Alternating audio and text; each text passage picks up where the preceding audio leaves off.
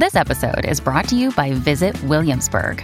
In Williamsburg, Virginia, there's never too much of a good thing. Whether you're a foodie, a golfer, a history buff, a shopaholic, an outdoor enthusiast, or a thrill seeker, you'll find what you came for here and more. So ask yourself, what is it you want? Discover Williamsburg and plan your trip at visitwilliamsburg.com. When you need mealtime inspiration, it's worth shopping Kroger, where you'll find over 30,000 mouthwatering choices that excite your inner foodie. And no matter what tasty choice you make, you'll enjoy our everyday low prices, plus extra ways to save, like digital coupons worth over $600 each week. You can also save up to $1 off per gallon at the pump with fuel points. More savings and more inspiring flavors make shopping Kroger worth it every time. Kroger, fresh for everyone. Fuel restrictions apply. This is Optimal Relationships Daily, episode 997 Inequality versus Favoritism by Isaac Morehouse of isaacmorehouse.com. Hello, everybody, and thanks for joining me today for another great episode of ORD. I am your host, Greg Audino, and today I have a piece from Isaac Morehouse, a really introspective writer who always has unique commentaries to share. Today, he'll be observing the differences between inequality and favoritism and offering us new insight on how we might treat those who we love and care for. So let's not wait another minute. We're going to hop in right now and start optimizing your life. Inequality versus Favoritism by Isaac Morehouse of isaacmorehouse.com. Inequality is inescapable and morally neutral. There is no virtue in trying to eradicate it and it makes no sense to talk of reducing it. My children were born unequal. They will remain unequal as they learn, achieve, and acquire. Any efforts to make them equal do harm to all parties involved. Many people agree that I could never make them equal, but maybe I should try and make them more equal. Equality is not a more or less concept, it is either or. Three is not equal to two, neither is four equal to two. It's meaningless to call one more equal to 2 than the other. We could say that 3 is more equal to 2 because it is only one whole integer removed from 2. We could say 4 is more equal to 2 because it is divisible by 2 and only one even number removed. It is entirely dependent on our frame of reference. Equality between individuals is as impossible as equality between 2 and 3, and degrees of inequality are entirely subjective a matter of perception, different for all observers and participants. It is fruitless to attempt to lessen inequality or increase equality. In fact, it's worse than fruitless, it is destructive.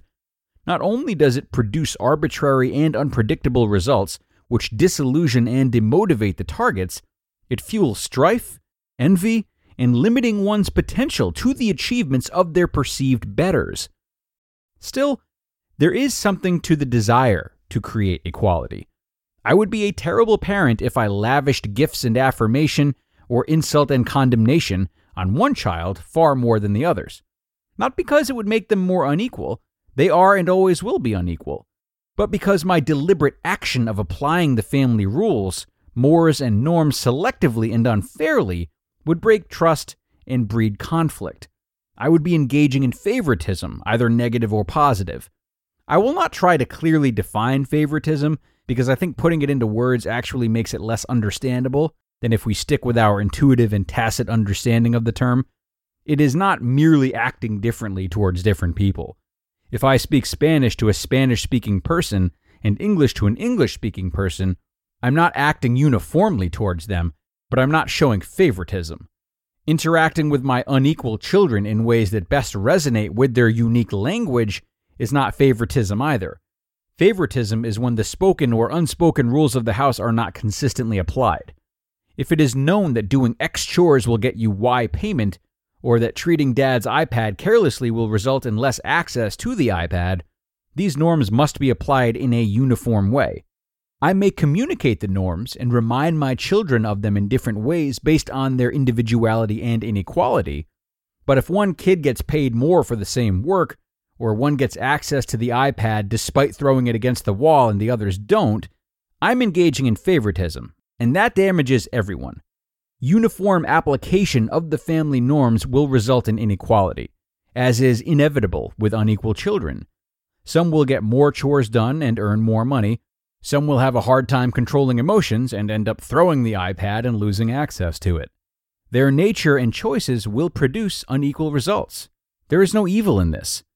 To aim at equality puts the focus on outcomes as the relative positions resulting from individual actions within an institutional context. This is a meaningless point of reference and incredibly poisonous when chosen as the basis by which to judge institutions. It devolves into anything that rubs me the wrong way or anything you excel at must be curbed.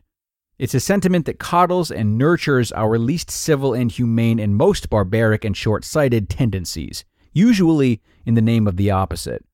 It is the uniformity of treatment in relation to the understood rules and norms that matters not the inequality that results. The attempt to make my children equal or more equal, or even treat them equally, is futile and destructive. It is enlightening and beneficial to keep an eye out for favoritism and uniform application of these rules. I have to check my tendency to selectively apply the mostly unspoken institutional arrangements of the family, and it's healthy to audit myself in this way. But the minute I make equality the goal, Confusion and frustration take hold, and the rules become more, not less, arbitrary. Of course, society is not a mirror of the family, but the lessons still apply.